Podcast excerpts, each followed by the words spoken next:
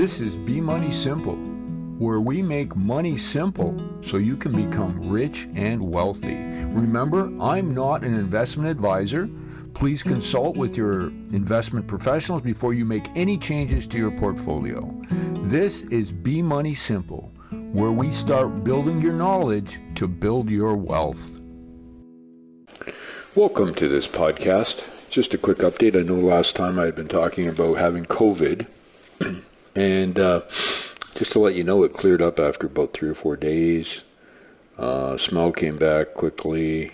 Um, yeah, so it was a like a sort of a mid-nasty cold, not that difficult.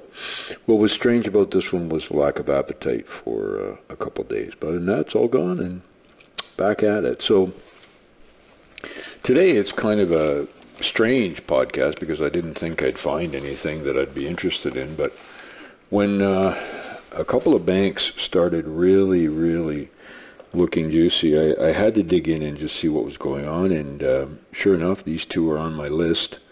Um, as you know, if you follow the podcast, I'm primarily in European residential REIT when it comes to public equities, but I'm also into a little bit of dream residential, not too much, just nibbling away. I sold all my relic, as I talked about in the podcast, sadly, after some stuff that happened I'm not happy with, so I just, you know, got out. And so when I saw these numbers and I started digging deeper, I realized that there's two fairly, you know, we think of the honeybees, and the first rule is don't lose, don't, um, the first rule is to survive. You don't want to be gone off the planet. And so I started looking at these, these two banks as another part of that kind of uh, survival strategy and I'll, I'll discuss them and I'll compare them to one bank I don't own, uh, BMO. So I, I, look at some pretty basic kinds of things. And just, just overall, banks are pretty cool in Canada because they, they, they really have a, you know, a monopoly. Uh, even though they compete against each other, I'm not sure because rates are pretty much the same across all of them, but they have a protected, strong barrier to entry uh, you and I couldn't just wake up tomorrow and say, let's start a bank. It's not going to happen here in Canada. They have significant government backing. So if a bank were to go under, which I don't think has ever happened in the history of Canada, trust companies have, but true banks have not. Uh, the loans are generally guaranteed in the sense of when they when you take out a GIC or an investment certificate, up to 100,000 is guaranteed by the government. Uh, so Canadians have confidence in their banks to the point where they blindly use them continually regardless of the fees and all the other things that happen. So banks really have an incredible opportunity to just continue to generate cash. The other part that I, well, there's a lot of things, but one of the things I really find fascinating too, for example, is that banks don't need the money to loan you the money. So let's say uh, you want a $100,000 loan. Oh, let's say you want a $300,000 loan to buy investment property. The bank doesn't have to have the $300,000 to loan you. It's a, it's a digital transaction. Some say they need to have 30, but in Canada, according to what my research shows, there's really no defined ratio, although I believe the government puts pressure on them to show what their ratios are. Now let's assume for a minute it's 10%, which is really high, which I don't believe happens, but let's assume. So they need to have 30 to loan you 300. Wow. Talk about leverage. Um, now, if you go to a bank, um, now that's about a uh, 90% leverage, meaning they don't have 90% of the money they're loaning you. If you go to a bank and you want that $300,000 mortgage, um, they're going to tell you to put a down payment down that's not going to be 10%. It's going to be at least 20% or more. Now think about it. They can take that money and they can turn around and they can loan it out. They can loan out the 60000 you give them uh, on a mortgage for 600000 and it just goes on. So that's pretty incredible. The, the second part that banks are doing now because of uh, what they talk about is their fears. Let's say a bank has a really good quarter and they make, I don't know, a billion dollars, which is nothing for these banks to make every three months. Um, the bank can say, you know, I'm a little worried about the um, loans we have out there and the way the economy's going. So we're going to do what's called a loan loss provision. And the best way to look at that is, let's say you're you made fifty let's say you made seventy-five thousand dollars last year. If at income tax time you said, you know, I made seventy-five thousand dollars, but I really think that I might have a rough year next year, so I'm going to do a provision for my life loss of income, and I'm going to put in another account that you can then deduct from your income and not pay taxes on. So it's it's just a accounting finagle that only banks have. So the banks put in what are called loan loss provisions so that should someone not pay a mortgage, they have the money in a bank account somewhere to pay it down.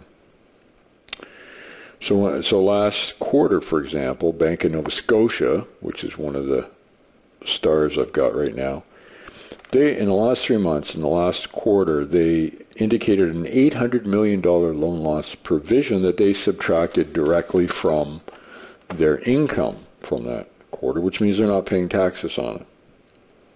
For Bank of Montreal, it was close to 500 million, and for Laurentian Bank, which is my other buy, which I've talked about forever, is 80 million because it's a smaller bank, much smaller.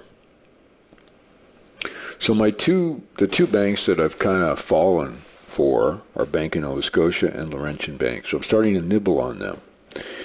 The price to book so the actual selling price to what the value is supposed to be for each is as follows. For the Bank of Nova Scotia, it's 0.98. So 98%. You'd be paying 98% of the value of BNS on a fire sale. Laurentian Bank is 41%. So you're paying 41 cents on the dollar, basically. Bank of Montreal right now is at a dollar four per dollar. You're you're going to pay a dollar four for every dollar of value. So obviously, if you look at those two, Laurentian Bank is a screaming, screaming, as Warren Buffett calls cigar butt, uh, cheap, sitting there because of some things that have happened. Now let's look at the dividend, what it's going to pay you. Uh, Bank of Montreal right now at this price pays five dollars seventy one cents. Bank of Nova Scotia seven sorry percent. Bank of Nova Scotia 7.65% and Laurentian Bank 7.44%.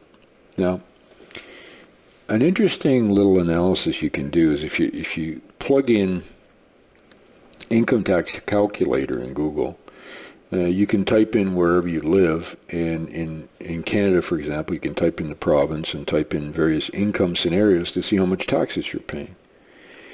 What I find absolutely fascinating is that if you had $50,000 in dividend income. Let's say you have a retirement plan, whatever, but it's not in a registered retirement plan. It's not in any kind of tax protection. You, you're going to make $50,000 a year in dividend.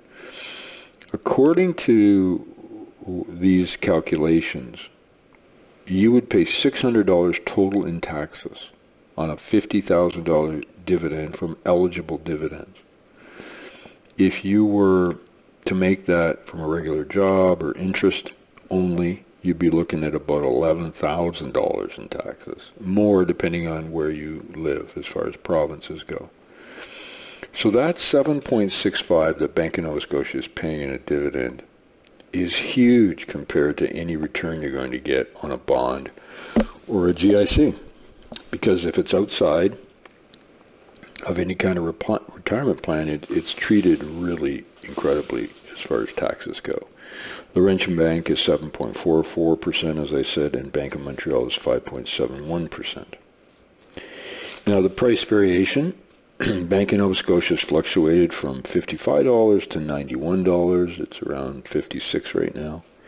Bank of Montreal from $106 to $152 and Laurentian Bank from 25 to 46 and Laurentian Bank is right around $25 now. It was supposedly going through a review to be sold and the price shot up to I believe close to $40 but when that everybody said no and no one wanted to buy them went back down to 25 bucks. Now when it comes to paying out the dividends what percent of the actual profits did the company give you back in dividends? Bank of Nova Scotia was 65% of their profits, BMO 56%, and Laurentian Bank 41%. So they all have a lot of room to keep paying you um, to just keep paying you the money that they uh, want to give you in dividends. So how big are these banks? Look at the branch numbers, which I find fascinating. So Bank of Nova Scotia has 900 branches. Bank of Montreal 800 and Laurentian Bank just 24. Now, if you look at the comparison in market cap, meaning if you took all of the shares trade that, that are available, um, the market cap for BNS is 67 billion, Bank of Montreal 73 billion, and Laurentian Bank just 1.1 billion dollars. So it's a small bank, Laurentian Bank. So as I go through this grind, I say to myself, okay, let's think of some of the rules of the beehive. One is the idea of survival. I remember when we had the last financial crisis in 2008, I was in some Bank of Montreal because I bought it at a very low price.